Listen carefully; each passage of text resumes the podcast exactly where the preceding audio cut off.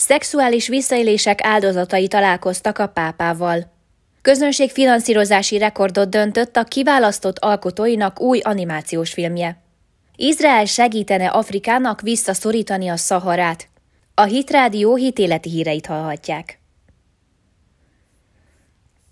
A római katolikus papok szexuális visszaéléseinek túlélői, akik Nagy-Britanniából és Írországból érkeztek a találkozóra, csütörtökön azt mondták, hogy végre igazolva érzik magukat a Ferenc pápával és a komboni misszionárus rend vezetőivel folytatott átalakító találkozók után. A túlélőket tinédzserként molesztálták az 1960-as és a 70-es években, miközben missziós papnak készültek az észak-angliai Yorkshire-ben található komboni szemináriumban. A rend 2014-ben megegyezett a 11 volt növendék által indított polgári peres eljárásban, de a felelősség elismerése nélkül. A rendvezetése megkérdőjelezte az áldozatok beszámolóit, és nem volt hajlandó találkozni velük. Ez az álláspont megváltozott, mondták a túlélők, miután egy csoportjuk Rómában megbeszélést folytatott a komboni és az angol katolikus egyház vezető személyiségeivel, és 45 perces vatikáni audenciát tartottak a pápával. Úgy érezzük, hogy a komboni vezetése nem csak meghallgatott minket, hanem hitt is nekünk, ami megnyugvást hozott számunkra. Ez egy átalakító élmény volt számunkra, amely igazolja az igazságosság és a párbeszéd keresését. Mondták az áldozatok.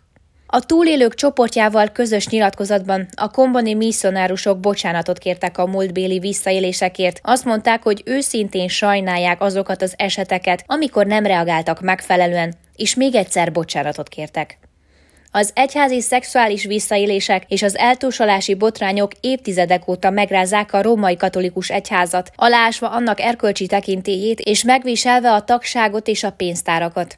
Ferenc pápa hivatalban eltöltött tíz év alatt számos reformot fogadott el a szexuális visszaélések és az eltusolások ellen, és a Reutersnek adott tavalyi interjújában azt mondta, hogy a kérdésben elért fejlődés némi ellenállás ellenére visszafordíthatatlan. Közönségfinanszírozási rekordot döntött a kiválasztott alkotóinak új animációs filmje, ezzel pedig a legnagyobb közönségfinanszírozású produkció lett a történelemben. Az Angel Studios készülő David című hitre épülő filmje megdöntötte a kiválasztott által felállított crowdfunding rekordot, és ezzel a legnagyobb közönségfinanszírozású produkció lett a történelemben, közölte a stúdió csütörtökön. A családbarát animációs film, amelynek forgatása még tart, 49 millió dollár gyűjtött össze, és az a cél, hogy március 31-ig elérje a 60 millió dolláros célt, közölte Phil Cunningham rendező csütörtökön egy Facebook livestreamben. A cél az, hogy a film a DreamWorks kassza sikere az Egyiptom hercege óta a legjelentősebb bibliai animációs film legyen. Cunningham a Christian Headlinesnak elmondta, hogy azt szeretné, hogyha a film széles közönséghez jutna el. Tényleg hiszünk abban, hogy a David azon kevés bibliai történetek egyike, amely túlmutat a hagyományos hitközönségen. Mondta Cunningham a Christian Headlinesnak.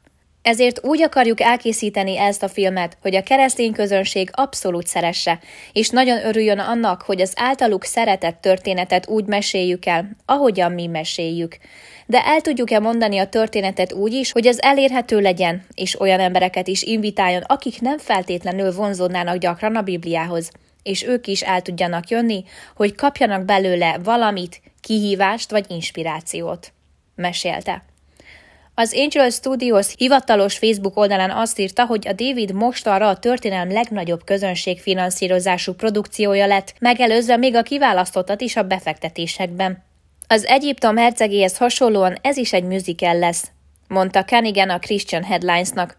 A zene beépítése a történetbe számunkra nem jelent kihívást. Ez természetes. Szinte úgy érezzük, hogy ez az egyetlen módja a történet elmesélésének. Tette hozzá Cunningham. A megjelenési dátumot pedig még nem jelentették be.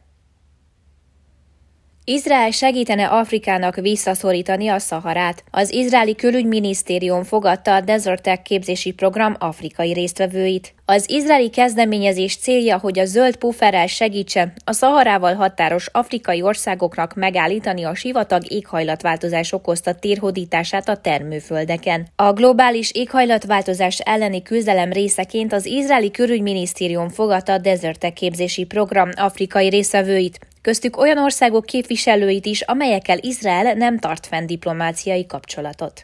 A dezertek segít az afrikai országoknak a Szahara térségében sivatag terjedése okozta kihívás kezelésében, és célja egy 8000 km hosszú zöld pufferzóna létrehozása a Száhel övezetben, Afrika azon területén, ahol az ökoszisztéma a Szahara sivatagból a szavannába megy át. A nagy zöldfal elnevezésű faültetési kezdeményezés az Atlanti óceánon fekvő Szenegáltól a Vörös tengeren fekvő Djibouti-ig húzódna hogy megakadályozza a Szahara további terjeszkedését délfelé. A tanulmányok becslései szerint a Szahara jelenleg évtizedenként mintegy 30 mérföldes ütemben terjeszkedik. A csoportot azért hívták meg Izraelbe, hogy segítsenek nekik a térségükben felmerülő vízügyi kihívások azonosításában és feltérképezésében, miközben olyan megoldásokat találnak, amelyek az izraeli tudást és a technológiákat ötvözik, amelyek a múltban már bizonyítottak az izraeli sivatagodás elleni küzdelemben. A résztvevők között van Csád külügyminiszterének unokahuga, akivel Izrael az elmúlt években újította fel diplomáciai kapcsolatait. A sivatag fenyegetése számos országot veszélyeztet a klímaváltozással. Izrael otthon küzd ez ellen a veszély ellen, és a tapasztalatait és képességeit Afrika javára fordítja. Tovább mélyítjük és erősítjük kapcsolatainkat az ezt kívánó országokkal, a régió jóléte és a stabilitása érdekében, mondta Eli Cohen külügyminiszter.